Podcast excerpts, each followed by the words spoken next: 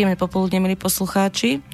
V tento krásny majový podvečer sa vám prihovárame s pravidelnou reláciou Farmári.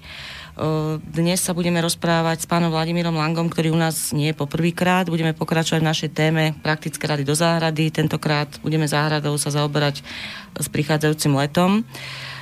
Chcel by som privítať pri E, príjimačov, všetkých, ktorí nás radi počúvajú a budeme veľmi radi, keď sa zapojíte do nášho rozhovoru, do našej témy na známych e, kontaktných e, adresách a na telefónnych číslach, konkrétne na telefónnom čísle 048 381 0101 alebo na adrese studiozavináčslobodnyvysielac.sk Od mikrofónu sa vám prihovára Elena Kačaliaková. Pri technike ako vždy sedí môj verný spolupracovník Peťo Kršiak. Dobrý, už teraz pomaly večer. Pomaly večer. No a teda ešte raz predstavujem môjho hostia po pravej ruke, pána Vladimíra Langu. Pekný podvečer. Dobrý večer poslucháčom. My sme mali taký malý prolog už v aute e, s, s pánom Langom, kým sme trafili sem na novú adresu Slobodného vysielača. Našli sme úspešne a teda stihli sme aj vysielací čas. Super. E, no a rozprávali sme sa o tom, že tá jar nám veľmi rýchlo prišla, tak z húrta trošku, že sa nám tak veľmi tie teploty posunuli. Tak čo, čo vy na to ako záhradkár, ako ste vy s tým spokojní s vývojom počasia a s nástupom tej sezóny? No je to prekvapivé, ako každý rok. Pretože minulého roku určite neboli také teploty. A pred týždňom ešte sa škrabal, škrabala namraza na autách vo Výglaši, kde si. No a potom musíme povedať, že fakt je tá príroda popredku tak týždeň, týždeň a pol. To znamená, že v podstate teraz sú tí zmrznutí, keď sa to tak zoberie. A keď som pozeral dva týždne e, dopredu počasie v Banskej Bystrici, tak do toho 15. mája prognoza je taká, že najchladnejšie ráno je tam 12 stupňov Celzia. I keď dnes ráno bolo dosť chladno v Banskej Bystrici. Dnes nás trošku ráno prekvapilo. Neviem, ako to bolo inak na Slovensku, ale dnes bolo ráno u nás také dobrodružné. Pršalo Aj s výdatným riadne, dažďom s výdatným a pomerne chladno bolo. No? no. Takže to také prekvapenie. Prišiel mi kamarát z Košic, tak mi hovorí, u nás nič, u nás v Kamenici nad Cirochou teplo ráno, žiadne dažde, nič, slnko svietilo celý čas, čo som šiel vo vlaku hej, z Košic potom cez Volen do Banskej Bystrice, tak aj on mi niečo povedal, že u nich je trošku to počasie iné. Uh-huh. A keď to tak rýchlo prišlo, stihli ste sa pripraviť vy? E, trochu som zaskočený, pretože mňa tam už majú v tej zahradkárskej kolónii na tých ostredkoch sásovských ako takého trošku organizátora. Ja stále im hovorím, nesadte, je zavčasu, ešte prídu mrázy. Minulého roku 8. maja ráno bol mraz 20, z 20. na 21. mája minulého roku v Banskej Bystrici bolo minus 3. Spálilo nám stromy. To vtedy bolo minus 5 v Hurbanove, kde im popalilo tie marhulové sady. Tak tam bolo ešte chladnejšie z 20. na 21. mája. A teraz sa všetkým tak trošku, ani nechcem ospravedlňovať, ale už im hovorím, kľudne už sate e, priesady, paprik a rajčin, pretože tá prognoza je taká, že asi už, už to prejde. No v aute ste to nezvalili na prognózu, vravili ste, že to cítite v kostiach. Cíti- ja to cítim v kostiach, ale teda som pozeral aj na internete to počasie vopred, akože dopredu, že čo bude. A vyzerá to tak, že už asi máme aj po tých, po tých mrázoch. Mm-hmm. V podstate teraz sú tí zmrznutí. A vývoj počasia, no aj na tých rastlinách to vidno. Hej. Vidno to aj na tých vtáčikoch, ktoré už krmia mláďata. Už sikorky, drozdy, už straky naháňajú, kde čo by uchmatli, hej, pre svoje zase stračata malé. Takže skutočne pôda, e, príroda sa niekedy nedá oklamať, má takú pamäť určitú, ale v súčasnosti by som už, už ruku do ohňa nedal za ten mraz, že bude mraz. No, takže dúfam, že takto, keď sa tu budeme na budúce vidieť a počuť tú štúdiu, budeme môcť skonštatovať len, že teda dopadlo to dobre a že nebudeme mať nejaké reklamácie od našich poslucháčov, ktorí teda no. dajú na vašu radu, posadia a náhodou ten, aby teda ten mrázik nás neprekvapil, ale tie skúsenosti vaše sú dostatočnou zárukou toho, že môžeme sa spolahnúť. Vidím to na záhrade a teraz, keď je, sú také teploty a do toho ten dáždik, No ohromne teraz, keď vysejú semienka, tak sa určite príjmu aj tie petržleny, ktoré sa veľmi ťažko, ťažko klíčia hej, a ťažko sa im prijímajú. Ale zase škodcovia budú, takže treba si dávať pozor. Uh-huh. A ako by teraz, keby ste dnes mali ísť na nejakú záhradu, ako by tá ideálna záhrada teraz v tomto okamihu mala vyzerať? Keby ste prišli ku mne, by ste videli. Tak nám opíšte tu vašu. Dobrá odpoveď. Všetko toto? je okopané, žiadne, žiadna burinka nikde nie je. E, z 22 odrod jahvod už mám len nejaké zlomky, čo si ľudia prišli a si brali tie jahody moderné a sa informovali, že čo, ktorá odroda. Mm-hmm. Takže už to vidím na tom, že aj tie priesady ďalšie, zeleninové, už sa stenčili natoľko, že ľudia už sadia a robia. Mm-hmm. Robia v záhrade, už proste majú to zasadené. A, a keď sa na vás človek majú... pozrie, tak máte aj dobrú farbu. Toto, aj vy osobne. To, to, keď stretnem lyžiarov, to poviem, že tu mám zlyžovačky. Ja? Keď stretnem záhrad, záhradkárov, tak... Lebo záhradník a záhradkár to je veľký rozdiel. My sme len záhradkári. Uh-huh. A nie profe- ja nie som profesionál záhradkár, ja som taký amatér 65-ročný. No. Ale asi, asi tam budete dosť často. Dosť často. A väčšinou si pospím pekne ráno, napapkám sa a už potom o tej desiatej idem na tú záhradu ako dôchodca. Hej, idem tam a tam som už potom do... Keď sa ma niekto spýta, dokedy tam budeš do tmy. Lebo večer je tam najkrajšie. Vtáčiky začnú spievať. Ochladí sa, je tak príjemne posedieť s priateľmi, záhradkármi, porozprávať sa o kadečom. No, aj o vojenčine. Ale najmä o, o záhrade, čo vysadiť, čo ešte vymeniť si nejaké tie veci navzájom. A je, je to pohoda. Večer, večer je taká najväčšia pohoda v záhrade. Uh-huh. Popolieva sa už potom ešte trošku vidno, potom sa zotmi a ešte posedieť tak hodinu, to je príjemné. Lebo ja na záhradu chodím e, kvôli takej, takému príjemnému posedeniu, takému relaxovaniu, porobiť niečo a nie nervačiť sa. To v žiadnom prípade nie. To by som sa na to vykašľal. Mm-hmm. Či teraz, kto už má posadené tak, ako je to v poriadku? Je to alebo dobré. ešte je čas Je nejaký, to dobré. Myslíte? Myslím si, že vždy sa nájdú takí a tohto roku sa našla asi polovica tých zahradkarov takých, čo už majú zemiaky zasadené. Už im vykličila fazula, už im aj tie zemiačiky už niektorým vyšli a majú aj tie rajčiny zasadené, aj tie papriky. Všimol som si to a myslím si, že to je už dobré. Mm-hmm. Ešte pred týždňom by som si nebol istý ale teraz už určite. Tá príroda to ukázala. To za dva dní huklo a všetko je v listoch. No a čo s nami oneskorencami? Máme ešte Kľudne, šancu sa máme tešiť čas, na niečo? Máme, máme čas. čas. Pravda, že zemiačiky máme čas do toho 15. maja zasadiť, ale čím skôr, tým lepšie. No a semienka všetkých rastlín, kľudne, či koreňovej, či hlubovej zeleniny, potom na letné pestovanie, lebo na to jarné treba priesady kúpiť. Uh-huh. No.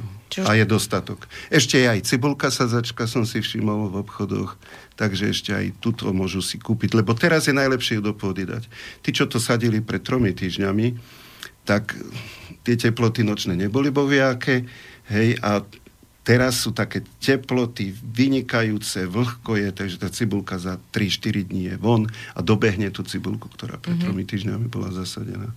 Takže napríklad. No ale už, už na mak už je to neskoro sadiť. Už teraz skôr tie priesady. Zeler si vysadiť. Priesady. Mm-hmm. No. A takému lajkovi, ako mne napríklad, odporúčate... Aby ste asi... si worky nasiali. Nasiať alebo priesady? Toto nasiať, som nasiať.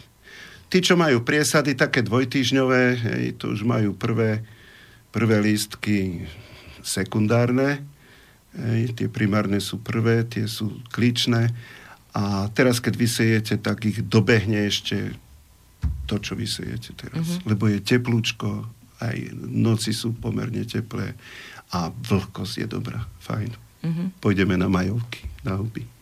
Hej, to sme sa s manželom bavili, lebo toto vyzerá také ideálne počasie na huby, len tieto jarné. No. Asi menej ľudí zrejme aj sa vyzná. Smrčky neboli, no bolo, ja ale veľmi málo ale preto neboli, lebo bolo také suché počasie a dosť také surové počasie. Oni tak v marci skôr, v polovici marca. Ja sa vrátim k tým priesadám, ale ja si myslím, že som vám to vravela aj v tej predchádzajúcej relácii, že som minulý rok bola taká trošku dezorientovaná pretože som si kúpila v dobrej viere priesady myslím, že Hokkaido tekvíc, no ale nakoniec vyrastlo niečo úplne iné.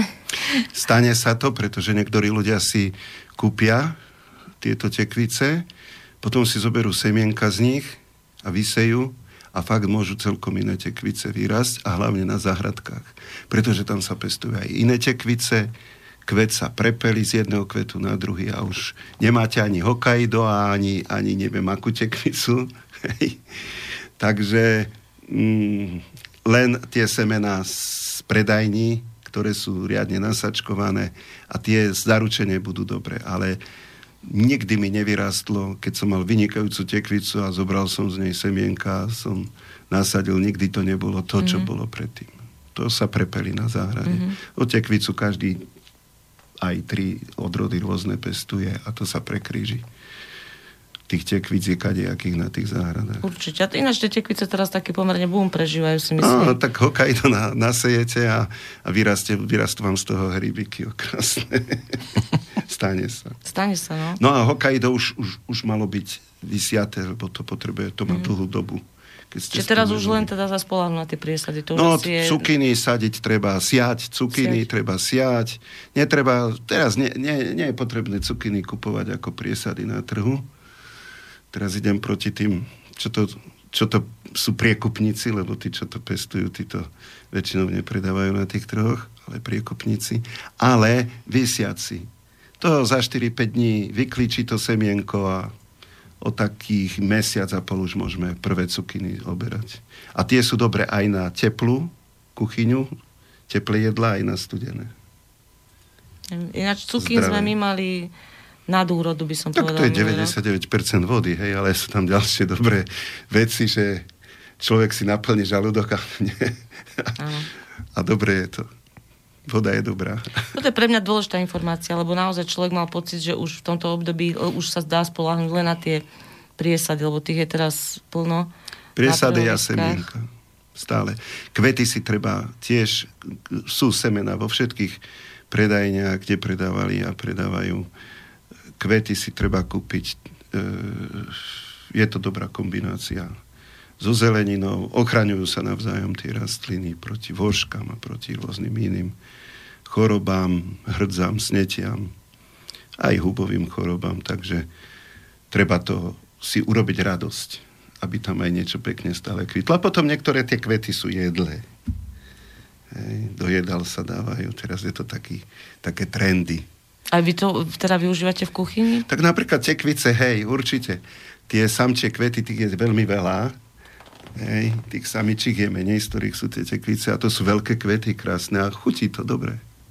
A prezávte nám nejaký recept. Ja som videla nejaké plnené tie kvety, niečím mesom alebo niečím iným. Viete čo, no, za chvíľku budú bazy kvitnúť, baza čierna, bude kvitnúť pekným bielo-žltým kvetom, sú kvetia veľké, to sú dobré šnicle z toho.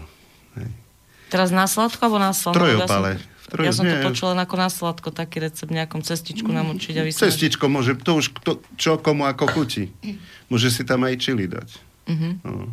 Potom zase agatový kvet bude o nejaké tri týždne, takže to sa dá využiť hej, aj v prírode. No a na záhrade kade čo bude tiež. Začne to kvitnúť. Tie tekvice, to, to je veľmi dobre tiež pridať do, do takých šalátov, kade, aký je to farebné, je to pekné. Sírvodky sa dávajú. Takže od bielej, žltej, oranžovej, červenej cviklovej kadejakej. Kapucinky napríklad, tie sú také dosť využívané na kvety A kapucinky sa tiež dávajú, mm-hmm. oni sú žlté alebo oranžové, hej, tie sa tiež dávajú. Ale tiež to netreba preháňať. Radšej viacej tých druhov. Teraz tie púpavy sú dobré. A z púpav čo robíte? Púpava si má veľmi všestranné využitie. Veľmi všestranné využitie. To my konkrétne doma nejako z púpavy veľmi nerobíme, ono sa hovorí o koreni, že je akože liečivý, ale na jedenie fakt e, je veľmi dobrý, veľmi dobrá tá púpava na šaláty. Tak ako robíte normálne hlavkový šalát, tak urobíte z púpavy hlavkový šalát. Z mladej púpavy, teraz je fajn, mladúčka, výborná. Čiže z vašich slov je evidentné, že aj tou zásobou z prírody nepohrdnete. Že nespoliehate no sa len nie, na vlastné výpestky, ale že teda siahnete aj po, tým, po tých prírodných zdrojoch. Napríklad na rastcu chodím na Krčahy, to je medzi Donovalmi a Šachtičkami a tam je toľko rastce, že ja si za 10 minút nazbieram rastcu, to je dvojročka, ja už ju kľudne môžete vytrhnúť, keď už ona má plody. Ešte také nie suché, lebo keď boli suché, už by tam neboli, ale už je v takej plnej mliečnej zrelosti. Vytrháte si zo 10 koreňov takých silných, rozkonarených, e, na ktorom je teraz sa donesiete domov za 2, za 3 dní začne schnúť. Opadávam a je fakt, tá rastca je, by som povedal, taká esenciálnejšia ako tá rastca, mhm. čo sa kúpi. Asi aromatickejšia. Hej, aromatickejšia. Ja, ja som prišla už sama na to, že často človek ako tiež v dobrej viere kupuje tie veci, ale v podstate, že mnoho z tých rastlín, ktoré si aj v kvetinách, napríklad aj kvety, hej, že si kupuje v kvetinárstve, že sú to v podstate kvety, ktoré voľne rastú v prírode. No teraz už nebudem zasahovať zase do kompetencií ochranárov, že čo teda sa môže, nemôže z tej prírody vynášať, ale že mnoho je to v podstate sú to buriny. Niektoré teraz kvety. zo záhrady už sa dajú brať skoro mesiac pažitka, už začala kvitnúť, niektoré tie skore sorty. Potom šťav sa pestuje, taký záhradný, ten je tiež veľmi dobrý. O týždeň, dva už sa dá rebarbora zbierať zo záhrady. Tak skoro? Už, už, už je pekná. No, takže to. Ale potom sú aj také, napríklad tie výhonky zo smreka. Hej. Hej, z toho robia vám sirup, ja No, to sa sirupy robia, hej, sa dá vrstva tých výhonkov, potom nejaká vrstvička cukru, zase výhonky cukor a, a to sa vy, vy, vy, vyextrahuje z toho taká, taká zelená tekutina, taký zelený sírup a to sa potom dáva do chladničky, hej, a to je akože na, na plúca, na, na liečenie nejakých takých tých plúcnych chorôb. Na, na vyčistenie priedušiek a tak. Takže aj v prírode. Keď je menej teraz v zahradke, ale v prírode je toho dosť. No to treba samozrejme poznať, no siaha len po veciach, ktoré naozaj človek má. Tak. Pri, pri ktorých má 100%. A je to kolo nás. Istotu. A stačí si urobiť prechádzku, pretože keď bolo otváranie Bánoša, tu máme taký trh príležitostný, vždy na jar a v jeseni. My to často spomíname, teda ja som to no. často spomínal v relácii, ale myslím, že aj keď sme spolu mali tú reláciu, som hovoril, že tam sme sa zoznámili. Tak, a minulého, minulého roku e, boli piati predajcovia toho cesnaku medvedieho.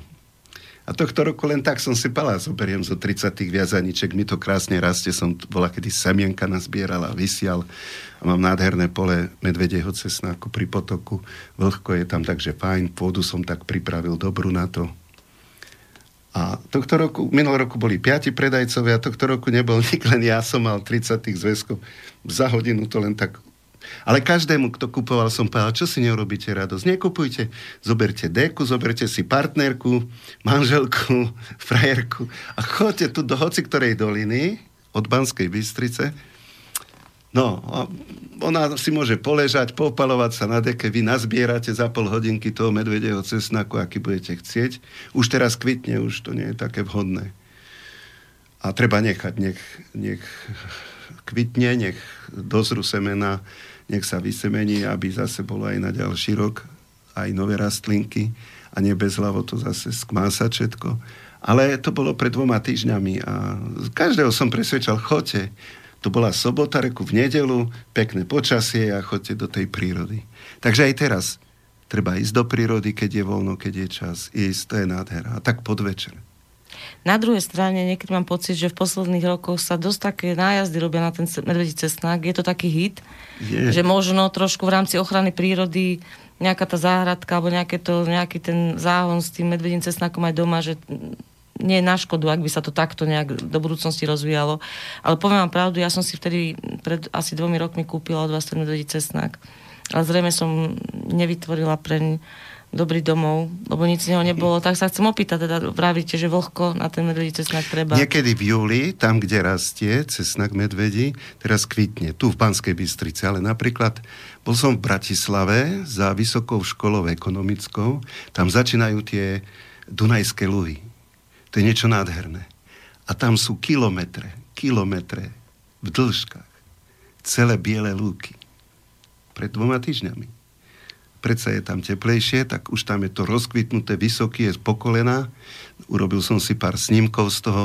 Náročky som cestoval, ráno som si kúpil listok zadarmo ako dôchodca, večer zase som šiel späť a popozeral som si tú prírodu tam. Je to nádherné, tie, tie Dunajské luhy. E, páčilo sa mi tam a škoda tam otrhnúť hoci len jeden mm. listok. Práve preto, že je to také rozsiahle, je toho tam veľa, hovorím, kilometre, 4 kilometre idete a stále ten cesnak je, je a idete po chodníčku. Až mi tak ľúto bolo ísť potom po chod, chodníku, že ak by náhodou niečo tam kličilo. Ale tuto v okolí sa ťaží drevo v tých dolinách a, a sa to spúšťa. Sú aj také privalové vody niekedy z takého prudkého topenia snehu. Tak niekedy vyplavuje aj, aj ten cesnak vyplaví až do hrona. Ale sú tie veci tam, hej, a tak v júli, keď pôjdete, tak už listy nenájdete, ale len také stonky vysoké, 25 cm a také rozkonárené na vrchu a tam také guličky čierne vypadávajú z nážiek. No, to stačí len tak ruku dať a potriasť to vnáškou, vypadnú také semienka, ako horčicové semena, takej veľkosti čierne. A tie hneď treba ale zasiať. Hneď vtedy ako je... Nie na jar, ale hneď ako ich zoberiete, tak na druhý deň alebo do týždňa ich vysia tam, kde ich chcete mať. Aha. Ale musí byť prostredie vlhké, mokré. A tak tienisté asi? Môže byť tieň, pretože medvede, medvedí cesnak rastie hlavne vtedy, keď ešte buky nie sú rozvinuté. Teraz už kvitne, hej, to už mu nevadí, že je tam tieň, pretože už teraz sa budú vytvárať kvety a z listov už vlastne tá sila pôjde do tých plodov, do tých, do tých e, semienok. Mm-hmm. Takže tu už teraz listy nerastú. A máte nejaký recept špeciálny na ten medvedí cestné? Na Joj, tak tých receptov je milión. Ja musím, to som prvýkrát jedla na Bánošivi, bol tam jeden, ale posledný kúsok sme mali šťastie, sme ochutnali. Robili nejakú mesovú roládu plnenú tým medvedím cesnakom, bolo to veľmi dobre. No, prošľahať ten, ten list, a už ho môžete dávať do hocičoho. Alebo ho dať do olivového oleja, do pohára, do chladničky. Môžete ho tam mať niekoľko mesiacov. List dlho tiež vydrží.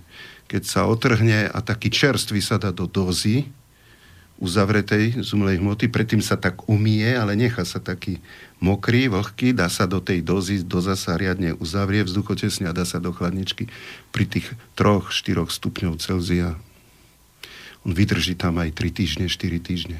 Ale ja som mala pocit, že už na druhý deň potom otrhnutí, že už stráti tú intenzitu. Nie, nie, keď sa tak urobí, ako ja hovorím, že sa akože umie v úvodzovkách, hej, tak hodinu potom, ako sa natrhal, keď sa tak umie a taký mokrý s kvapkami sa dá do tej dozy z umelej hmoty a dá sa to do, do tej chladničky. Tri týždne bez problémov. Nie, no pesto to je také teraz tiež. Ale najlepší je taký, že si dáte chleba s masťou alebo s maslom alebo s čím a na to si dáte vrstvu takú 2 cm utlačených tých listov a takto sa to zje. Mm. To je najlepšie. Áno, ale tak potom človek sa musí strániť ľudí. Tak. Lebo niekto to neznáša. A myslím, že tento medvedí cesnak je taký jemnejší, aj príjemnejší na konzumáciu ako ten klasický cesnak. Predsa ten je taký, myslím, aspoň taký subjektívny pocit mám z toho, že tento Mne... je taký elegantnejší, by som povedala. Mne tie listy medvedieho cesnaku pripomínajú, to manželka rada robí, u zimného cesnaku, ktorý sa sadí neskoro, keď už tie teploty poklesnú pod tých 7-8 stupňov denné teploty. A to býva tak začiatkom decembra, takže v decembri sadím až normálny cesnak, ten zimný. Mám niekoľko tých odor, to som minule hovoril. Tak keď začne vytvárať ten cesnak, sa tomu hovorí, že palice. Áno. Hej, na konci ktorých sú pacibulky a z nich sa tiež dá vypestovať cesnak, ale to trvá dva roky. Ale to, keď sa vylamuje, a to, keď sa naseka na drobno a zaleje olivovým olejom, to je, to je rozprávka. To je niečo podobné ako ten medvedí cesnak. Mm. Dokonca som čítal štúdie, že, že tie palice, také, také týždňové, dvojtýždňové, nie nejaké staré, ale ako náhle idú z toho srdiečka tých listov, toho cesnaku, a sú také 5 až 10 cm a sa ulomia, to sa ľahko ulomí, lebo oni sú veľmi krehké. A tie sa posekajú na také 2 mm, 3 mm kúsky. Alebo sa to poreže. To je úžasné dobre. To je esenciálnejšie ako ten cesnak normálny zo zeme, keď ho vyberieme. Mm-hmm. No to je také poučenie, že jemný každá tá časť rastliny sa dá nejako využiť, ak teda... No tu sú také dediny ako Sasova, Malachov, kde chodia v jeseni vykopávať medvedí cesnak, tie cibulky, ktoré sú snať 4-5 mm hrubé a dlhé, ani nie centimeter, a do, do klbás, oni nepovedia, že do kolbás, mm-hmm. kolbásy, hej, ale klbás. A dávajú to do tých domácich, potom tých klbázich a zaudených, hej, vy, vy, výborne to vyzerá, ale štúdie jednoznačne potvrdzujú, že ten kuchynský cesnak, čo sadíme, tak ten je niekoľko krát silnejší ako medvedí cesnak. Mm-hmm. Takže Či je to len môj subjektívny pocit, je to tak proste? Je, je to dokázané aj tými laboratórnymi testami, čo robili. Mm-hmm. Už keď som pri týchto jarných receptoch alebo jarných typoch, ja som jeden taký zaujímavý recept uh, videla, čítala, že pokiaľ nie sú ešte rozkvitnuté úplne sedmokrásky, že sú len v takej tej gulôčke, tak dajú sa oberať e, na spôsob tých kapár, čo sú zalievané ano. roztokom a v podstate tento to púpe, hej, to púpetko je vlastne ako kapara. To prvý raz počujem. Teraz už nie som si istá, či to bol nejakým sladkokyslým alebo slaným, to už neviem, ale proste presne takto by sa to dalo urobiť, len zrejme pre veľmi trpezlivých e, záhradkárov a takýchto gurmánov, lebo nazbierať si nejakú zásobu, to asi trvá dosť dlho. No, keď pred vyše 30 rokmi môj syn štvoročný vtedy mi hovorí, že v škôlke boli kde si na prechádzke a, a súdružka vtedy, učiteľka, že, že im ukázala na bukové e, e, pučiace listy a že otrhnite si a zjedzte, aké je to dobré. No a syn mi to raz povedal, keď sme boli v prírode a ja mal 4 roky. A ja som to ochutnal, tie bukové kličiace listy a oni sú ako šťavel, kyslé a príjemné. No, tak Takže, sme sa dozvedeli príklad. opäť niečo nové. No, je, Neviem, je, čo už nie neskoro teraz. Medvede napríklad a. v súčasnosti nemajú, nemajú nejakú potravu takú, ovocia. Hej, oni práve tieto, tieto pučiace listy alebo čerstvo rozpučané listy, hej, tie listky ožierajú a živia sa tým. Mm-hmm. No. Ešte možno ten šťav alebo šťavel, to, toto je pre mňa taká trochu záhadná rastlina, lebo viem, že sú, je mnoho receptov na to, ale priznám sa, že u nás v rodine to nejak sa netradovalo žiadne jedlá z toho, že sme si to len na lúke sem tam odtrhli a smúľali sme to na osvieženie, ale viem, že v kuchyni si to nájde miesto. Aby sme postupne zase do tej záhrady išli, tak poviem, čo sa týka šťavu. Už, už ja, keď som mal 10 rokov, už sa pestovali rôzne odrody záhradného šťavu. Uh-huh. Ale myslíte, A sa robili polievky z toho. Uh-huh. Mama varila polievky z toho. To bolo vynikajúce. To som mal rád. Dala do toho trošku, neviem, prisladila to. Myslím si, že medom alebo čím. A to bolo fantastické, tie polievky. To, mm. Ja som to mal rád. Potom sa šalaty robili z toho. Hej. Lebo vtedy pred, musím povedať, pred 60 roky, keď som mal 5-6 rokov, tak vtedy nebolo v zelovocok, ako teraz je v tých e, obchodoch, hej, zelenina naukladaná, ako chcete. Mala by sa jesť tá zelenina, ktorá je tu, aj ovocie v prvom rade, nie preto, aby sme podporili polnospodára, ale je to prirodzené pre nás. Keď som sa pristahoval z Afriky, tak asi by bolo prirodzené, aby som jedol ananasy, ďatle a banány, ale keďže som tu vyrastol, tu som sa narodil, no tak ja si myslím, že to, čo hovoria odborníci, že to máme jesť to, čo teraz akurát je, lebo sme po zime a náš organizmus je na to nadstavený. Aj ten medveď, keď sa zobudí, tak prvé, čo je, ide na ten medvedí cestnak, lebo iné ani nie je. A ten medvedí cesnak už vo februári začína púčať, kličí a už sa dá utrhnúť. V marci končí sneh v horách, on zíde trošku nižšie, hej, z tých brlohov a v podstate v apríli má čo na prvé zahryzenie a zároveň je to aj e, liečivé. Pre a takú vitaminovú a možno nejakú očistnú aj, bombu. Má. Áno, je to očist, očista organizmu. A tým, že sú tam hlavne tie vitamíny uh-huh. v tých mladých rastlinkách. Tak aj my, ako ľudia, keď sme sa prekrmovali, lebo ľudia sa vždy na zimu prekrmovali nejakými udenými mesami a tak, hej, chladničky, mraziaky neboli, no tak nejako museli prežiť tú zimu. No a na jar už bolo dobre, keď začali s takouto zeleninkou. Ja myslím, že to je o tom, že sa tak viac spoliehame na tú ponuku obchodov a proste vyberáme si len z toho, čo na pultoch je, že možno aj tým, že už nepoznáme všetky tie rastliny, byliny, aj tie možnosti, ktoré nám príroda ponúka, tak sa sami ochudobňujeme vlastne. Mám taký malý vinohrad, vinohradík, taký malý, na tých, na tých eh, prenajatých pozemkoch a teraz jednotím vlastne E, tie malé výhonky viniča, na ktorom sa pestuje to hrozno. A tie, čo mi tam vyrastajú, kde nemajú, ja ich otrhnem a ich nezahodím. Ja, ja to pohryzím, lebo je to príjemné. Je to kyselkavé, tie výhonky toho viniča.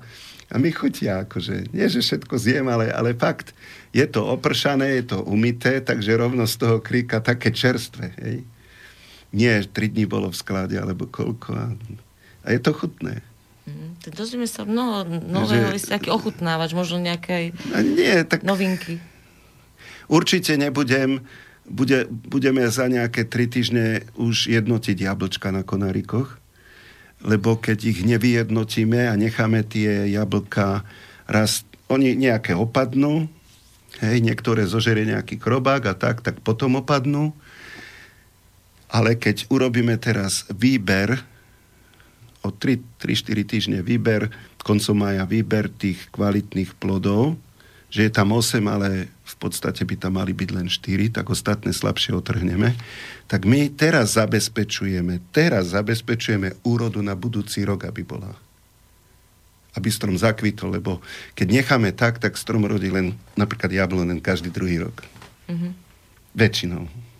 No, to už Ale keď sa ujednotia tie plody, mm-hmm. teda sa vyjednotia, nechajú sa len tie najväčšie, tak zabezpečujeme už úrodu nielen tento rok, že bude kvalitná, ale bude kvitnúť strom aj na budúci rok, lebo bude mať dostatok sily.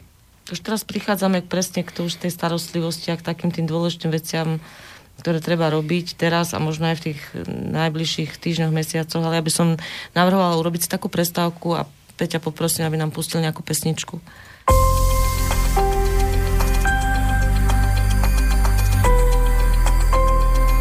Počúvate slobodný vysielač.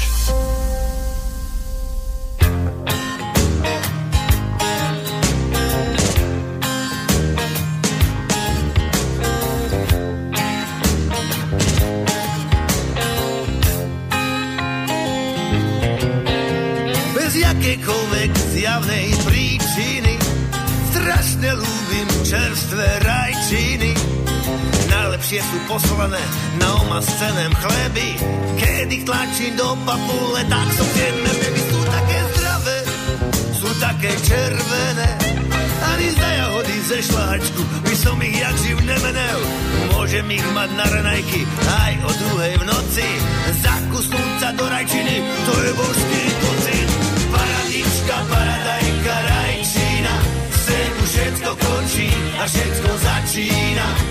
Bez teba by sa z ľudí stali len obyčajné zvery. Nalejte mi ďalšiu vodku do krvavej mery. A keď nemám denné aspoň kvapku pretlaku, som jak čierny pasažier chycený ve vlaku. No keď mám flaky od kečupu na funku novej veste, hneď je zem na mladoženích, čo si užel na reveste, nechýba mi nikotín ani alkohol. No tam bez rajčín, to bych jak živ nemohol. Mám ich miesto sexu, mám ich miesto športu. Na narodky darujte mi rajčinovú tortu. Paradička, paradajka, rajčina.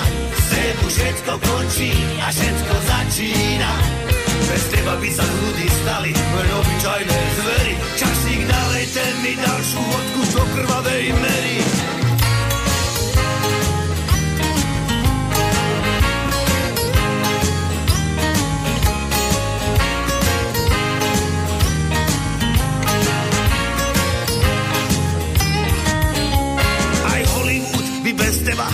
Vyševačné scény a pornoherci sa doma soby mohli zostať doma oblečení.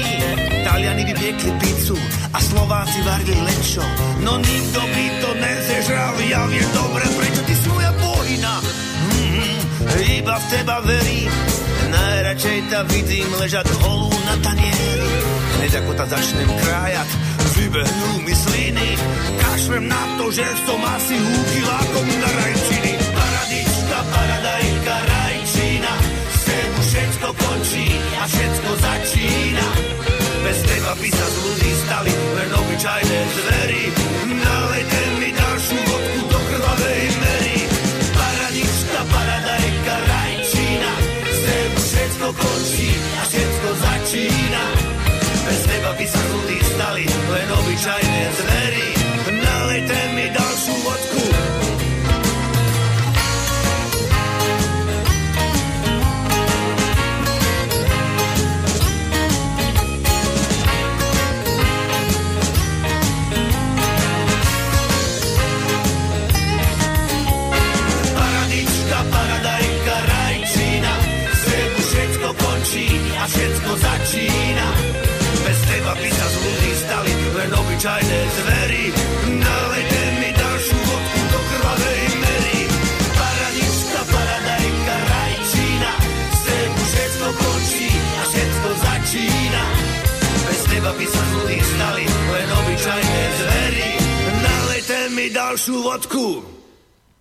Vítajte do druhej časti našej relácie Farmári. Rozprávam sa stále s pánom Vladimírom Langom.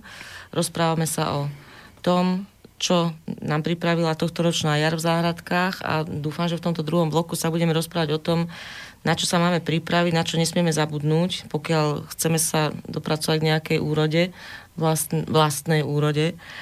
Pán Langa, vraveli ste o tom, že teraz už nás, e, tých, ktorí sa starajú o ovocné stromčeky, tak už ich čaká triedenie, ste vraveli, alebo ako ste ten termín použili? No takto by sme to mohli rozdeliť na, na také na, na zeleninu, potom na ovocné stromy a na okrasnú záhradu.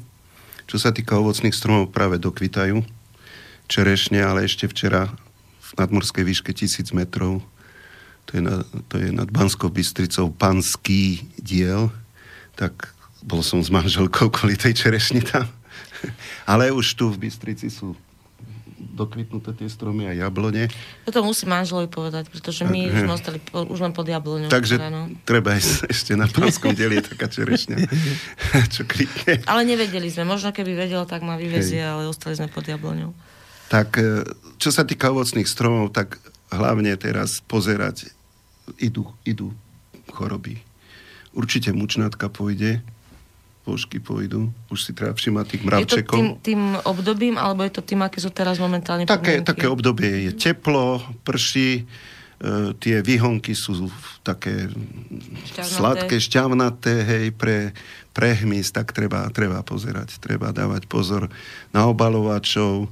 Nejaké postreky sme robili však vo februári, keď bol sneh, v marci a treba dávať pozor na tých škodcov teraz. No.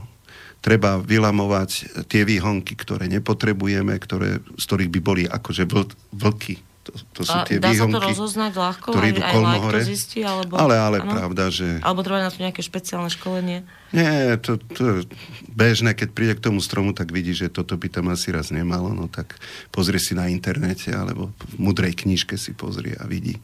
Takže starať sa tie, o tie ovocné stromčeky, hej, takýmto spôsobom, hlavne pozerať na tie choroby, aby neboli a tak. Koncom maja už budú e, 30 cm dlhé tie nové konáriky, takže tie treba potom koncom maja vyvezovať do vodorovnej polohy, od ktorých očakávame, že budú rodiť na ďalší rok. Lebo konárik, ktorý rastie pod 45 stupňovým uhlom a vyššie, ten väčšinou nevytvorí kvetné púčiky, teda generatívne, aby na ďalší rok, na budúci rok, teda v roku 2019, aby to zakvitlo. Tak sa tie plodonosné konáriky, ktoré chceme, aby boli plodonosné, tak ich vyvezujeme do vodorovnej polohy, plus minus. Hej. Ale to, to hovoríme o takých už tých... Hovoríme o jabloniach, o hruškách. Druhoch, ktoré sú také tie nízkokmenné, tie, to je také jedno. tie moderné, čo, ktoré nezaberajú veľa priestoru. No určite nie stromy, ktoré sú vysoké mm-hmm. 6-7 metrov, ale hlavne mladé stromčeky. No. Čiže Takže už, už teraz ich pripravujeme na rodenie na budúci rok. Teraz, keď sa rezali stromky ovocné, to sa rezali nie kvôli tomu, aby bolo ovocie. Naopak to keď sa odreže toho ovoce je menej. Ak tam boli aj tieto púčiky generatívne, teda kvetné. Ale hlavne v, v koncom mája a v júni sa pripravuje úroda na budúci rok. Koncom mája tým, že triedime e, malé jablčka, necháme len pár a ostatné otrhneme, surovo otrhneme, hej, takže pripravujeme úrodu aj na budúci rok, aby kvitol strom, ale aj aby nové výhonky, ktoré narastú a chceme, aby rodili tie výhonky, tak ich vyvezujeme, aby nešli hore kolmo, ale vodorovne. A oni premenia tie vegetatívne púčiky na generatívne. Takže máme o rok skôr úrodu na tých konároch. To je tiež dôležité. Čiže nerodí každé dva roky, ale každý rok? Potom? Každý rok môže mm-hmm. rodiť, hej. My si to pripravíme. Hlavne hrušky. Hrušky majú tendenciu raz tie konáre nové kolmo, hore, hore. Takže ich treba stlačiť do vodorovnej polohy. To sa dá rôzne, hej, povrázkom, priviazať o papek, o paličku, zabitú tam mm-hmm. dole pod tým stromom. Čiže nepotrebuje mať nejaké tie konštrukcie Tak keď sú konštrukcie, na tie konštrukcie mm-hmm. sa dávajú.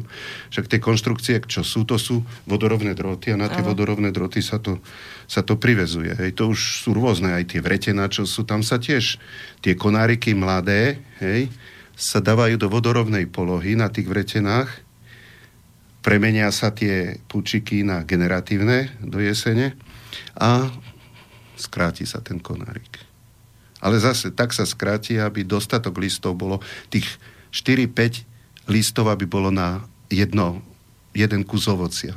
U tých veľkoplodých jabloniach, veľkoplodých hruškách, že majú veľké plody, maslovky a, a neviem, James Griff, jablone a, a iné, čo, sú, čo majú veľké jablka, tak tam treba aj 7-8 listov, aby bolo, aby vyživovali ten, to jablčko. To nie je také jednoduché u tých pravých Jonatánok, tých, tých fakt sladkokyslých, tých starých 70-80 ročných, hej, to sú menšie jablčka, tam stačí 4-5 listov, aby vyživovalo to jablčko. Takže aj podľa toho sa to riadi. No, no. Čím viac o tom hovoríte, tak tým väčšia potom veda máme, na mňa z toho kúka. Potom máme to drobné ovocie, tu sú tie egreše, rybezle, josty, maliny, jahody tam patria tiež medzi to ovocie. Tak tam zase každý štvrtý rok, teda každý rok, treba jednu štvrtinu tých starých konárov štvoročných treba odrezať. Ďalší rok zase.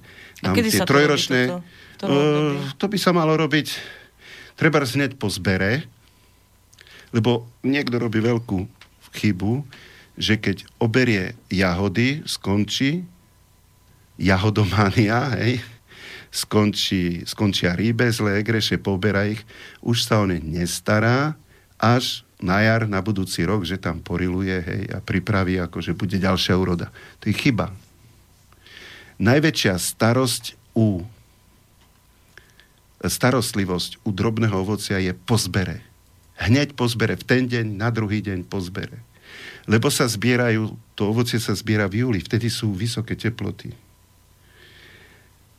Ešte aj v auguste neprší, sú, sú proste suchá a ten strom, aby, mal, aby založil dobrú úrodu na ďalší rok, tak my musíme do konca augusta, do polovice až do konca augusta sa mimoriadne starať o tie kríčky, o tie stromčeky.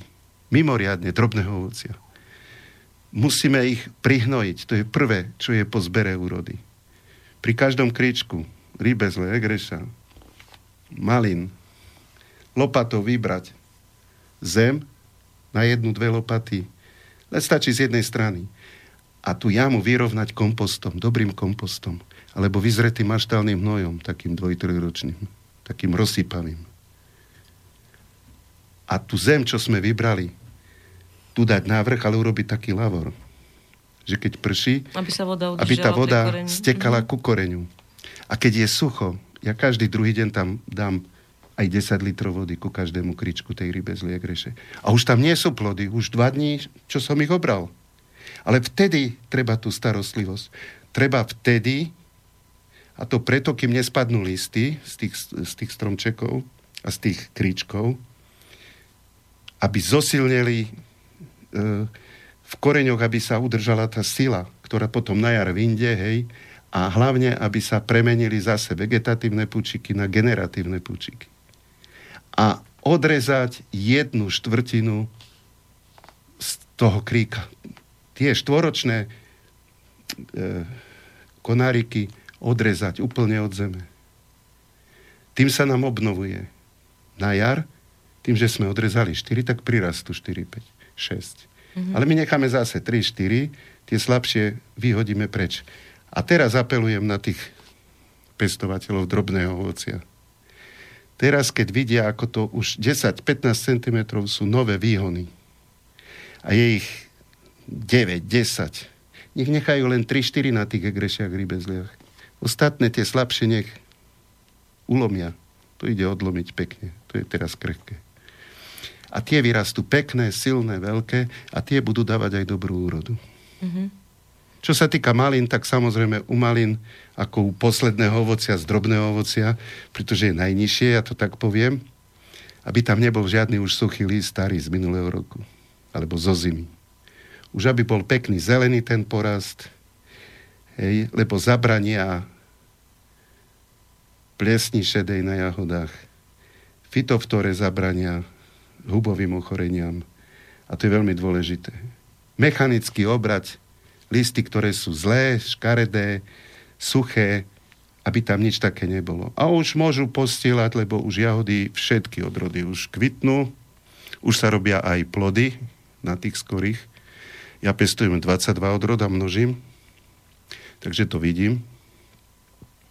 A postielať.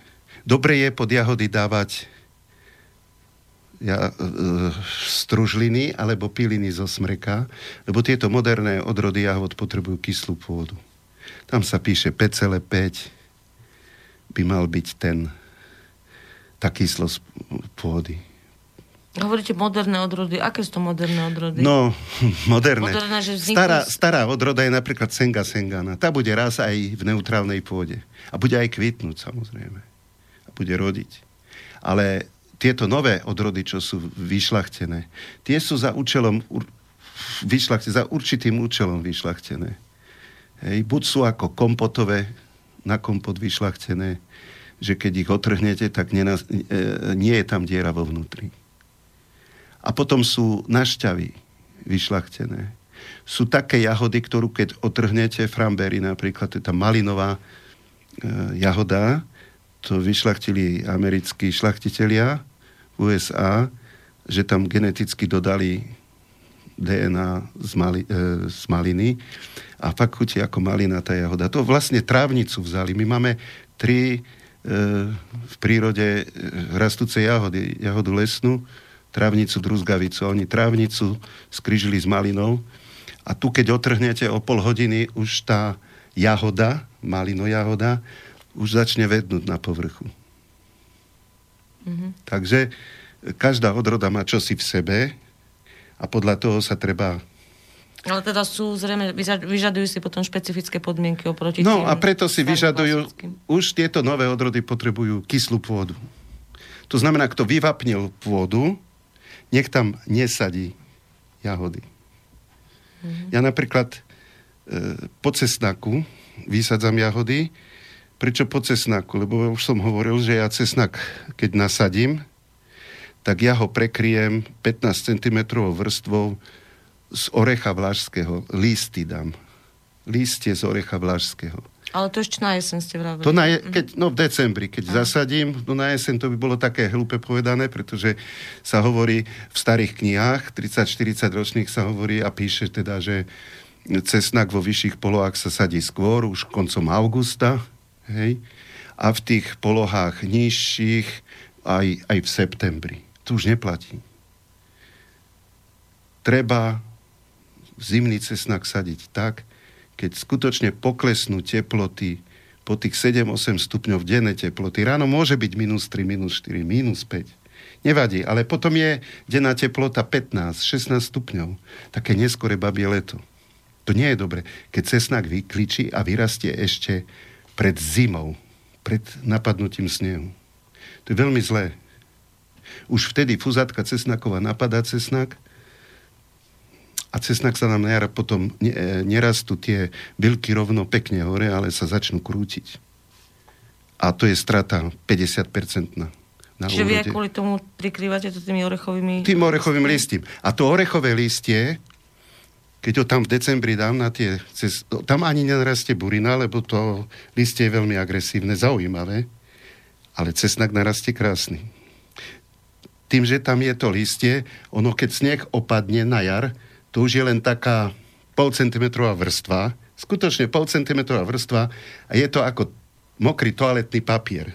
Takže cesto ten cesnak pekne prerastie, ako keby nič, to nemá žiadnu zábranu. A v júli, keď ho vyberám, lebo neokopávam, nemám prečo. Ani burinu netrám, nemám prečo. Akurát tie pálice zo zimného cesnaku, ktorý, ktorý vytvára, lebo sú aj také zimné cesnaky, ktoré nevytvárajú tie palice. To sú tie širokolisté fialové ale tie ruské, české cesnáky, tie kvalitné esenciálne cesnáky vytvárajú tie palice. No a... Čiže vy tam tie orechové, to, orechové listie, ktoré už tvorí tú škrupinu, tam, vy to tam necháte... Keď vyberám ten cesnak, tam už sú len stonky. No a jasné, že z toho lístia, to sa vie, orechového, je kyslá pôda. Ja ju potom rekultivujem po cesnaku. Ja tam dám aj vápno, dám tam dolomit práškový a dám tam maštálny hnoj. A prerilujem to. A na ďalší rok mám tam zemiaky a sú pekné. Mm-hmm. A bez chorôb. No ale hovorili ste, že tie jahody Zneutralizujem tú cesnakom, že teda sa potom znáša, lebo to no, ste do také kyslé pôdy. A tie jahody vlastne vysadzám, e, cesnak vysadzám po jahodách, lebo jahody boli dobre vyhnojené a držím len dva roky jahody, takže cesnak ide potom do dobrej pôdy. No a je dobrý. Ale to som chcel povedať, že teraz, aby sa tí zah- zahradkári upriamili hlavne na sadbu, sejbu. Nech sadia a sejú. A nech, nech si nasadia kvety medzi zeleninu. Nech si urobia radosť. Hej. Nech to nie sú len rady, cesnak, cibula, hrášok, šalát, cvikla, ja neviem čo všetko. A nech si tam dá aj astri, niečo medzi to. Ja som si kúpil, nebudem hovoriť v akom obchode, hej, zlacnené boli hluzy e, mečikov, teda poznám ich ako gladioli, hej, takým ľudovým názvom. Tak som si 200 kusov kúpil a som si zasadil medzi hrách. Som si dal glady pred hrách, aby som mal od juhu slnko, hej tak som si dala a vedľa je cibulka hneď. A gladioli sú tam. Zahon 200 kusov gladiol. Netreba si zmiliť cibulky potom, no. No, alebo moškaty nasadím.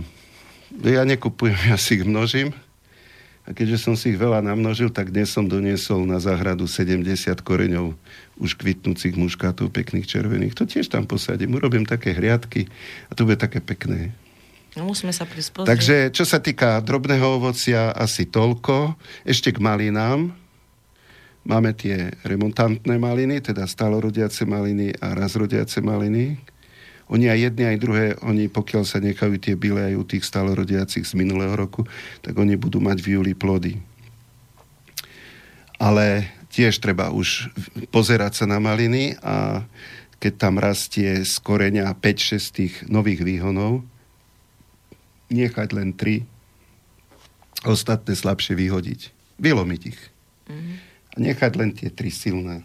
Oni Čiže potom... predpokladám, že to aj, aby aj tie plody boli kvalitnejšie, potom... tá rastlina aby mala dosť tých životných síl. Tak, aby vyrástli pekne, lebo keď ich viac vyrastie, oni si navzájom prekážajú, tienia si a nikdy nie je z toho taká pekná úroda, aj kvalitou, aj kvantitou, aj množstvom, ako keď sú len tie tri prúty, a tie majú priestor, tie sa pekne rozvetvia, hej, potom tie stalorodiace sa rozvetvia v auguste začnú kvitnúť, v septembri už oberáme. V septembri, oktobri, v novembri. A do mrazov. Ale pozor, keď budete mať z toho istého koreňa minuloročnú, e, minuloročný konárik, na ktorom teraz v júli budú rastie maliny, tak to je veľký rozdiel, keď v júli otrhnete tú malinu, keď je veľa slnka, dlhý deň. To je chutné, šťavnaté, výborné. A keď otrhnete v oktobri. To je len polovičné chutné. Ale ten, čo nejedol v júli a zje v oktobri, povie joj vynikajúce maliny. Lebo nevie to porovnať. Mm-hmm. Takže remontantné maliny áno, ale len ako čerešnička na torte mať. Každý zahradkár by mal mať pár koreňov, ale gro sú tie júlové maliny razrodiace, lebo tie rodia v najdlhších dňoch za najväčšieho slnka a tie sú vynikajúce. Chuťovo fantastické. To sú tie maliny, maliny, s tou pravou vôňou, s tou pravou chuťou. Áno. Podobne jahody. Mm-hmm. To keď otrhnete z toho istého v júli, lebo v júli rodia tie stalorodiace jahody a otrhnete a zjete, sú vynikajúce. Ale oni potom si mesiac oddychnú v auguste a v septembri začnú kvitnúť a rodia. Hej, a rodia v oktobri až v novembri do mrazov a to už sú tiež výborné všetko, ale kto koštoval z toho istého koreňa v júli a v oktobri, tak poviem, to sa nedá porovnať. Mm-hmm. V oktobri to, je, to nemá ani takú chuť, ani vôňu. Jež, pán Langa, ja musím na vás prezradiť, aby som chcela dožiť všetkým poslucháčom, keby vás tak zažil, s tým, že príde k vám na tú záhradu a teda možno by si chcela niečo kúpiť od vás. Chcela by som, dožičila by som im, aby zažili to, ako vy, nie len, že teda pošlete ich domov s kvalitnými priesadami, ale že aj to poradenstvo, ktoré poskytujete ako bonus, že to nie je len touto formou relácie, ale že vy v podstate každému tomu kto k vám príde, kto vás navštíví, toto všetko tak možno v kocke, možno trošku skromnejšie, ale že poskytnete. A preto to hovorím, by som sa chcela opýtať, že ako vlastne odporúčate tým ľuďom, podľa čoho máte teda veľa odrôd jahôd, ako im odporúčate tú správnu pre nich, tú takú, čo zodpoveda ich predstavám. E... Musíte sa potom tak pýtať, že čo, alebo taký nejaký prieskum si urobiť u nich. Mňa na trhoch ľudia nejako neuvidia. Ja idem len na otváranie Bánoša, ale za mnou je tam veľký kartonový plagát, kde je napísané príďte na záhradu, vidíte vzorovú záhradu, vidíte, ako to pestujem, ako to množím, ako to vrublujem, očkujem, štepím. Príďte sa pozrieť. A e, takýto materiál, ktorý tu prezentujem, si môžete kúpiť priamo na záhrade a z väčšieho výberu, z väčšieho množstva. Aj odrod, aj z väčšieho počtu a to idem na jar a potom na jeseň, ale vždy ten plagát tam je. Ja som radšej, keď tí ľudia prídu na záhradku, lebo ja sa rád pozováram hej, a dám rozumí ľuďom skutočne, v tomto smere mám skúsenosti. Asi aj vidia tam naozaj na životu no, záhradu. Takže už prichádzajú. Bánoš bol pred dvoma týždňami a už som tam mal asi zo 15 ľudí. No a všetkým, čo napríklad predávam tie jahody, ale aj rozdávam, ja polovicu jahod rozdám Hej, lebo to prídu spolužiaci bývalí a známi. A, takže takých, čo, hej, tak to si tak niečo navzájom so včelárom, hej, zase met, jemu zase to, to proste tak. No a potom sú takí, ktorí sú, nechcem povedať, že cudzí, lebo ja mám všetkých rád, ale sú takí, no. ktorí, ktorí, hej, ne, nejako nespolupracujeme spolu, alebo tak, že sme boli v kontakte, tak som predával tie jahody a väčšina, čo chceli tie jahody, sa pýtali, že na balkón, na balkón. No. Tak to je taký problém určitý, pretože tí, čo pestujú tie závesné jahody, oni sú marketingovo, teda, aby ich dobre predali, aby dobre na tom zarobili, sú, by som povedal, laboratórne nadstavené.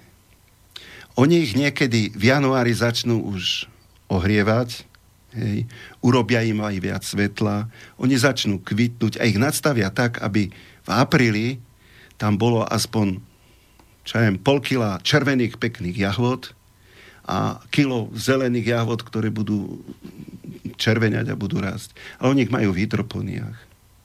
Oni ten kvetinát z hydroponie zoberú a za tie 2-3 dní sa ho snažia predať. Ale ten človek, čo si to kúpi, tento nemá v tej hydropónii.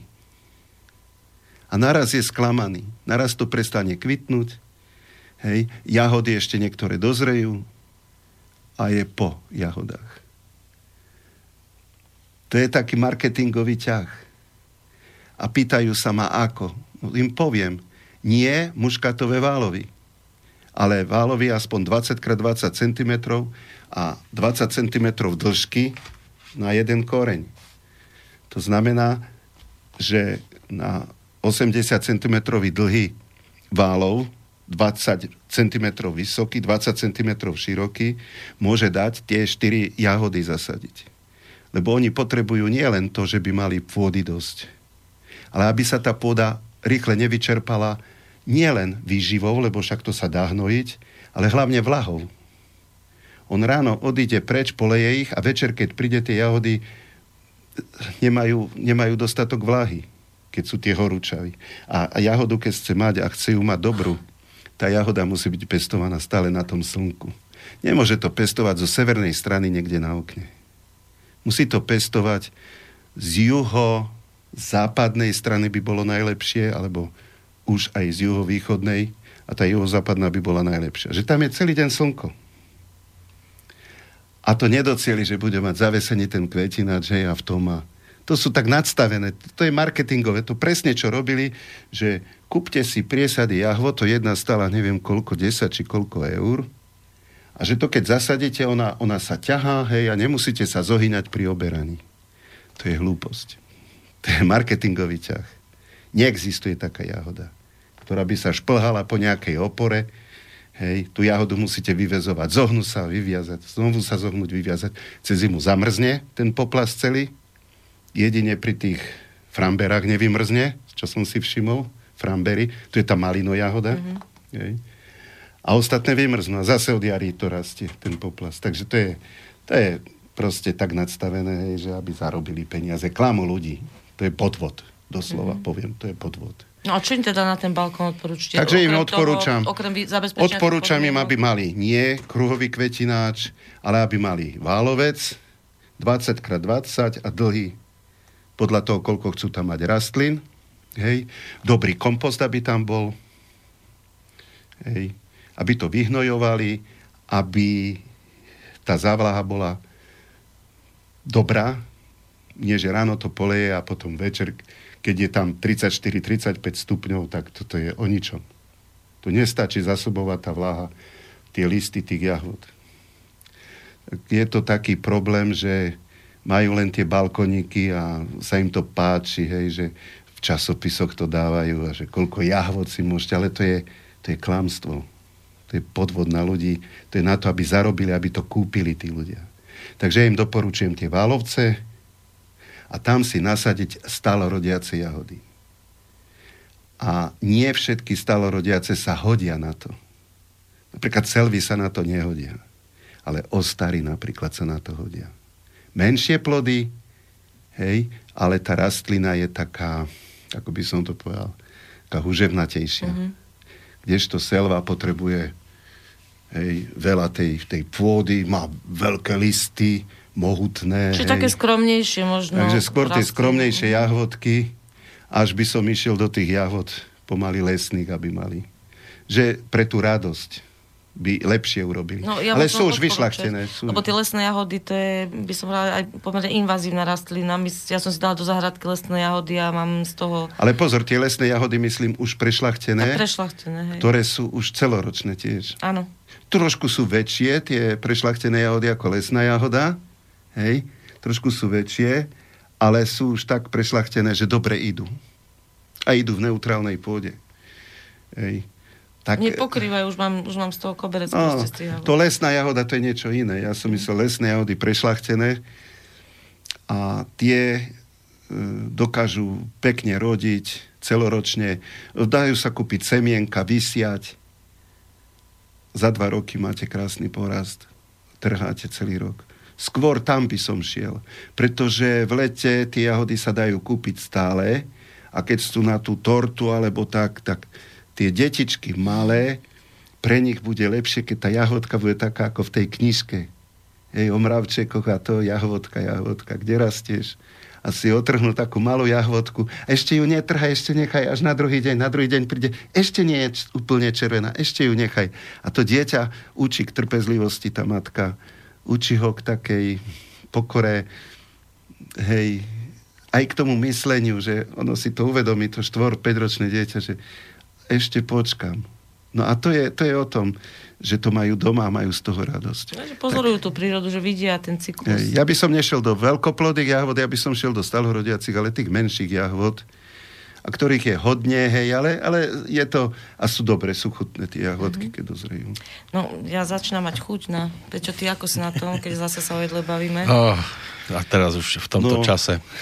Ja som no. si pred hodinou dal dreň z minuloročných jahod, tak 20 deka toho bolo. Čiste len jahody zmixované, hej, dané do kelimku a zamrazené fajné. Mali taký pozdrav minuloročný z minulého roka. Peťo, ja by som teraz ťa poprosila, uh-huh. že by mhm. si nám dal oddychnúť Aby trošku. sme si trošku slinky upravili, tak. áno.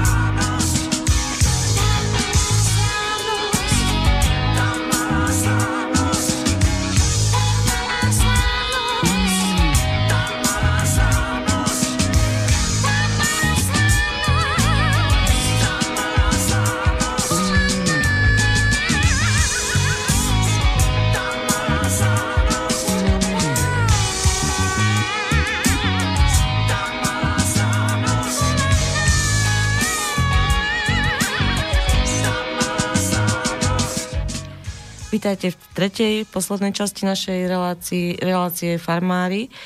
Ten čas sa nám už tak pomaly blíži ku koncu, tak ja chcem dať hlavne priestor pánovi Langovi, pretože má veľa ešte mnoho zaujímavých informácií, ale predsa by som chcela vyzvať tých, ktorí by chceli nám zavolať, ak sú na niečo zvedaví, tak môžu využiť telefónne číslo 048 381 0101 alebo nám písať na adresu studiozavinaclobodnyvysielac.sk Ak nás budete počúvať z archívu, tak nám napíšte na adresu reparát.sv.gmail.com Pán Langa, drobné ovocie sme prebrali, poďme na nejakú inú Takže z drobného ovocia z jahvod.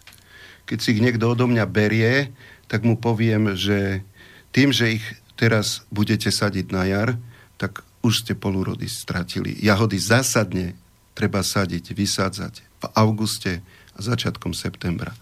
Čo sa týka pestovania zeleniny, skupujem si, sledujem tie veci aj v tom zahradkári našom, v časopise, každý mesiac vychádza a v tom januárovom, to, to som si tak preštudoval, vyšlo, vyšiel lunárny kalendár, ako rozumieť lunárnemu kalendáru, fázy mesiaca, ktoré vidíme na oblohe, ako ovplyvňujú nás ľudia, ale aj rastliny rôznou sílou, kedy čo sadiť, kedy čo zobrať tú úrodu. Proste je to podľa raka, podľa byka a neviem čo všetko. No toto už tiež nedá sa povedať, že všetko platí. To, že na ďura sa sadili, uhorky sa siali, hej, zemiaky zase na neviem čo a to už pokiaľ tie zemiaky doviezli z Ameriky a sa tu pestujú, tak sa hovorí, že prvého treba sadiť zemiaky maja, no tak prvého, no. Plus minus. Takže to, ten lunárny kalendár je dobrá vec, ale je to v podstate to, čomu rozumieme, čo sme zvyknutí, aj bez toho, keď sa hovorí, ideme na huby, lebo je spln mesiaca. Takže to sú tiež také veci, ktoré už dnes nekorešpondujú plne. Plne ne, nekorešpondujú s tým, čo je. No potom tá, sme už hovorili, tie choroby teraz začnú ten rozvoj silný prírody privádza aj e, tých škodcov. No. A to sú hlavne tie hubové choroby, tie mučnatky. Potom sú to tí škodcovia, vožky hlavne, mravčeky už chodia, už lozia po stromčekoch, po stromoch, po kmeni a to vidno. A už si nosia tie vožky tam na tie výhonky tých rastliniek a budú dojiť tieto dvožky tú sladkú šťavu z tých vošiek, čo prejde cez ich trakt a oni to nestravia, tak to je vlastne ten asimilat sladký cukor, ktorý potom mravce potrebujú oddoniesť do mraveniska. A odporúčate tie postreky robiť, alebo sa to dá nejak inak? Je taká bioochrana pre zahradkárov. To tiež vyšlo v prvom čísle zahradkára toho časopisu, čo za mesiac vychádza. Napríklad lopuch proti huseniciam alebo púpava proti voškam na stromoch, paprat sam, samčia proti pukliciam, prhlava proti voškam, namáča sa, koriander proti larvám pásavky zemiakovej, chren proti monilióze, vlastne je huba. Na stromoch proti hnitiu plodov, Cibula cesnak proti hubovým chorobám a vožkám. Čili papričky proti moliciam. A teraz hovoríme o tom, že treba spolu sadiť tie rastliny alebo nejaké výťažky z toho použiť na ochranu. Že v aké to je presne, presne. Používa? Proti huseniciam motýlov rôznych, hej, tak sú to, sú to chemické látky, ktoré ovplyvňujú jednej rastliny, ovplyvňujú ano. druhú alebo rastlina ovplyvňuje svojimi výlučkami e, toho živočícha, mm-hmm. hej, toho škodcu. Tak my napríklad pijeme lipový kvet prečo? No, lebo má liečivé účinky. Ale sú aj také rastliny, ktoré obsahujú jedy, no tak tie nepoužívame, lebo by sme sa zabili. Takže asi tak. Tak je toho veľa. No ako s tou zeleninou, to ešte by sme... Preto hovorím, že povedať. treba pestovať pri zelenine aj kvety. kvety. Teda aj mať estetickú takú záhradku. T- t- tých ochrancov mať pri tej zelení, ktorí no, strážia. Jedno s druhým. Bezpečnosť. je to, je to veľa vecí, neviem teraz rozoberať, mm. hej. No. Ja možno to leto vždy e, sa spája s tým, že teda naozaj sú obdobia, keď je sucho. Že ako poriešiť podľa vás to zavlažovanie také optimálne? Aby Teraz sme... nám stále prší, no a je teplo, takže sa vyvíjajú hlavne tie hubové choroby na, na tých rastlinách. A to nie len na listoch, plodoch, hej, to aj na koreňoch. Napríklad na jahodách, na, na viniči. Proste je, je také počasie momentálne. Teplé noci začínajú byť, tak sú tie choroby. Ale s tým musíme rátať. Mm-hmm. Hej, že niečo z toho bude. Takže tí, čo zasadili zemiaky, už pôjdu aj pasavky z pôdy von. No, zahradkár nemá problém, zahradkár to pozbiera. Má čo aj 12 riadkov, 4 metre dlhé, no tak čo to je? Obkročmo jeden riadok ide a tri riadky naraz zbiera a trasie všetky tie pasavky do vedra a potom ich proste ich zničí. Hej, popučí alebo čo. No, sliziaky začnú vyliezať, začnú nám šaláty žrať a všetko možné, tak takisto zber Hej. No nebudeme hneď proti pasavkám používať ako voľa kedy DDT prášok. Sa sypa len také biele prachy boli všade. To dúfam, že už je naozaj hlboká no. minulosť. Takže aj preto sa to pestuje na tých záhradkách, že, si, že vie, čo tam do toho dáva. No. Niekedy sa neobídeme, rajčiny sa vysádzajú. Hej. Minulého roku, po neviem koľkých rokoch, 8, 9, rajčiaky nedostali chorobu. Nedostali plieseň. No, takže aj tí, čo striekali, aj nestriekali, mali rajčia, rajčin toľko, že nevedeli, čo s tým skutočne. Ja som mal toho veľa, aj som povyhadzoval už potom. No, bolo toho veľa.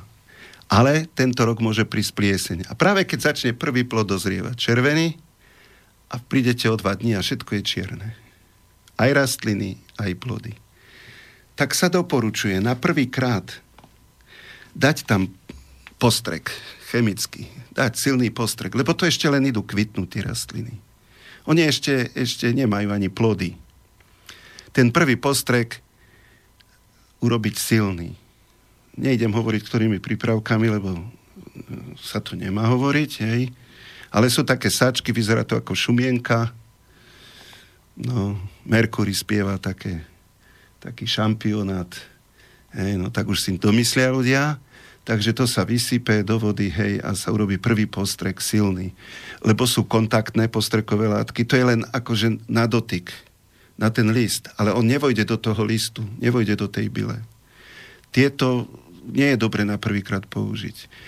A potom sú tie systematické to keď postriekate tú rastlinu, tá chémia ide dovnútra, do tých ciev, cievic, do tých listov, proste tými cievami, cievicami sa dostane do celej rastliny, do kvetu, do plodu, všade.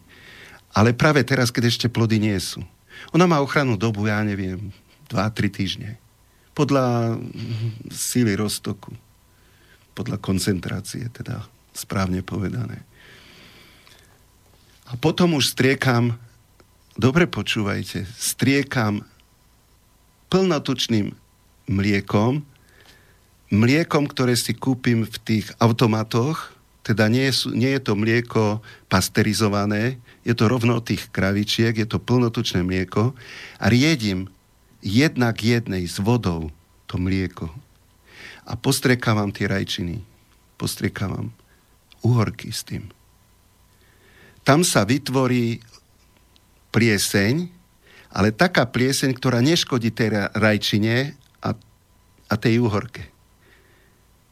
A tá plieseň, ktorá škodí, tá, tá plieseň, ktorá tam je, ktorú som tam nastrekal tým mliekom a sa tam vytvorila, tak ona nedovolí tú škodlivú, hej. tú škodlivú plieseň tú, tú nedovolí, aby na tej rastline bola. Takže vlastne plieseň proti pliesni. Hej, obyčajné krávské mlieko, plnotučné, nekondenzo- ne pasterizované. Jedna k jednej s vodou, postriekať aj zo spodu, poriadne všetko vystriekať. Ono to bude také biele, také mliečne. Aj keď privoňate, budete cítiť na druhý deň také, taký sír alebo také, taký tvároch. Ale skutočne to, to pomáha vraj. Ja som to robil minulého roku, ale tým, že neprišla tá piesen, tak som to nemohol vyskúšať, lebo nikomu nesplesnili rajčiny. No ale prvý rok, prvý rok som to robil, ale asi bude na tom niečo pravdy. Tak uvidíme Takže teraz. Napríklad Chystáte uhorky. Sa teraz pravdepodobne. No, pravda, že už som dnes vysádzal, takže u nejaký týždeň budem striekať tým e, systematickým prípravkom, chemickým, tvrdým a potom už aby sa to dostalo do, do tej rastliny a potom už začnem s tým mliekom. Keď už bude kvitnúť, e, budú kvitnúť rajčiny, tak budem tým mliekom. Uh-huh. No potom e, máme papriky, tak tam len nejaké vožky, treba dať pozor na to. Papriky nasadiť do dobrej pôdy, priepustnej, ale paprika je rada, keď má dostatok vody, keď je vo vode. Mm-hmm. No ako teraz s tým zavlažovaním? Či máme, máme hej? Máme 5 minút do konca, to som chcel upozorniť. Ešte chcem o tom zavlažovaní ešte pár viet, že teda na to naozaj asi v lete treba dať... No čo sa týka zavlažovania rajčín, paprik, je dobre dať nie netkanú textíliu, ale doslova PVC, igelit dať a polievať len do takého potvočika pod ten igelit, aby vlhko znešla veľmi z pôdy na tú rastlinu papriky, rajčiny, podobne uhorky. Aby čo najmenej vlhkosti išlo na tie listy. Aby sa tam nezražala voda, hej, keď je v noci chladno, tak ráno prídeme a sú tie listy celé mokré. A hlavne vy, čo máte foliovníky, skleníky, tak pod mokom, len pod mokom je najlepšie. Alebo tá kvapková závlaha, keď už. Mm. No. Toto si myslím, že je pre mnohých taký problém tých zamestnaných, aby rastlinka mala všetko. Potom ľuďom e, dosť často hovoria, že mrkvu som mala petržlena a už, a už nie je skočky. To sú také malé chrobáčiky, pol milimetrové, čierne, tak skáču tak do 5 cm výšky. No to sú tie skočky. Neviem ich ináč zlikvidovať len tou chémiou. Ale už potom nie sú. Predera, e, prederavia lístočky napríklad na reďkovke. Totálne je to poprepichovaný ten listok. To sú tie skočky, no tak tam sa nedajú zbierať, tam ich je tisíce. Oni to zožerú za, za jednu noc. Cez no, deň, cez deň tam nevidno. Toto sú naozaj posledné minúty, tak chcem sa opýtať, v kostiach cítite, čo bude aká úroda, pán Langa? No, ak neudrie nám v júni mraz, už aj v júni bol mraz, a ak mraz nebude teraz v máji, no lebo ja už som začal, ja už, ja už myslím si, že mraz nebude, tak e, veľ, veľmi pekný cesnak je, je nádherný. Uvidíme ešte, aké leto bude, či nebude suché. No ale to čakáme nejakú Ale ja prognózu. verím, minulý roku bolo dobré, dobre bolo, hlavne na zemiaky. Teraz, je, teraz sú tak zakvitnuté maliny, egreše, rybezle, to som ešte nevidel, to, to je niečo nenormálne, ako, ako to je krásne v rozvoji. Takže to tiež dobre vyzerá. No a ak nám bude pršať aspoň tak ako minulého roku, tak na zemiaky asi to tak nebude, ako bolo minulého roku, bolo vynikajúce, ale zase niečo iné bude. Budeme mať zase možná kapustoviny, dobré, budeme mať možná koreňovú zeleninu výbornú. Uvidíme, no. Uvidíme. Ale vy, vy pozitívne ste naladení, tento, nádejne. Toto počasie, tento dážď, my tam máme vodu v Sásovej s prameňou. To je, tvr, to je voda, ktorá je z prameňa voda nie je moc, moc najlepšia. Dážď je najlepší, pretože keď je tam burka, tak ten vzdušný dusík pri tých bleskoch e, sa viaže na tú vodu v slabú kyselinu dusičnú a dusnú a vlastne nám padá dážď taký s dusíkom a to už tá rastlina vie prijať. Vzdušný dusík nevie prijať. Vzdušný dusík vie prijať. Jelša vie prijať, e, lucerka vie prijať. Tie rastliny, fazula, hej, ktoré majú špeciálne orgány také, že vzdušný dusík vedia cez tie svoje baktérie, ktoré tam majú, vedia viazať do organickej hmoty a tu potom vedia viazať do svojho organizmu, do svojho rastlinného tela. Ale bežne rastliny vzdušný dusík nevedia, len niektoré rastliny. A to je, to je minimum. Takže je dobre, keď prší uh-huh. a máme ten dusíkový dážď a dusík je veľmi dôležitý pre chlo- chlorofil. Prirodzené hnojivo v podstate. Pre chlorofil. A chloroza, tým, že sú tie rastliny u niektorých teraz také žlté, napríklad jahody. To je, to je choroba tej jahody z rôznych príčin, vonkajších, vnútorných, tá chloroza je vlastne, že sa netvorí dostatok chlorofilu na tých listoch. To nie, že chyba chlor, chlor nechyba. Ale chloroza, žltá farba, hej, podľa toho sa to volá, a žltá farba listu znamená, že sa tam nedostatočne tvorí chlorofil a treba podporiť tú rastlinu, aby ten chlorofil sa tvoril. Mm-hmm. Pán Langa, určite ešte by sme sa vedeli veľa, veľa rozprávať, ale teším sa na ďalšie stretnutie. Ja si myslím, že tak na jeseň by sme si mohli dať nejaké stretnutie Potom... s tým, že vyhodnotíme pustíme si možno z archívu, teda ako sme to plánovali, ako to dopadlo. Ja všetkým, ktorí teraz sa snažia o tú úrodu, držím palce. Myslím, že spolu im držíme palce, vám držím palce. Ďakujem všetkým za pozornosť, ktorí nás počúvali. Tí, ktorí budú chcieť z archívu s nás vypočuť, tak uh, privítame ich nejaké rady, podnety na adrese reparat.sv zavinačgmail.com Ja ďakujem ešte raz pánovi uh, Vladimirovi Langovi, môjmu hostovi. Ďakujem Peťovi Kršiakovi, ďakujem všetkým, ktorí nás počúvali a prajem príjemné. Ja príjemné ďakujem za pozvanie. Áno, pekný večer.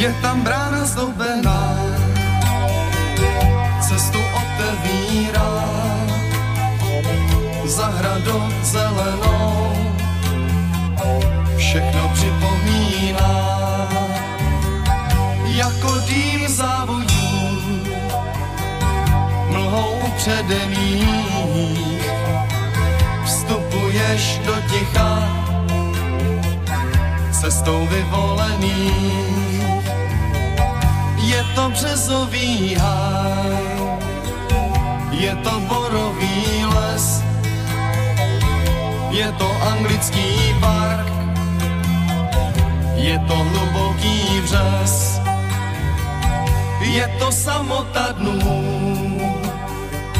kdy si pomalu zrál. V zahradě zelený, kde si za dětství hrál. Kolik chceš, tolik máš. Očí otevřených Tam venko za branou. Leží studený sníh. Zpočátku uslyšíš Zpočátku uslyšíš. Vítr a ptačí hlas. Vítr a ptačí hlas. V zahradě zelený. V zahradě zelený. Přejdou do ticha zas. Přejdou Světlo připomíná, světlo připomíná. Rána slunečných dnů, rána slunečných dnů. V zahradě zelený, v zahradě zelený, v zahradě bez snů, v zahradě bez snů, uprostřed závratí, uprostřed závratí, sluncem prosvícený, sluncem prosvícený, vstupuješ do ticha, cestou vyvolený.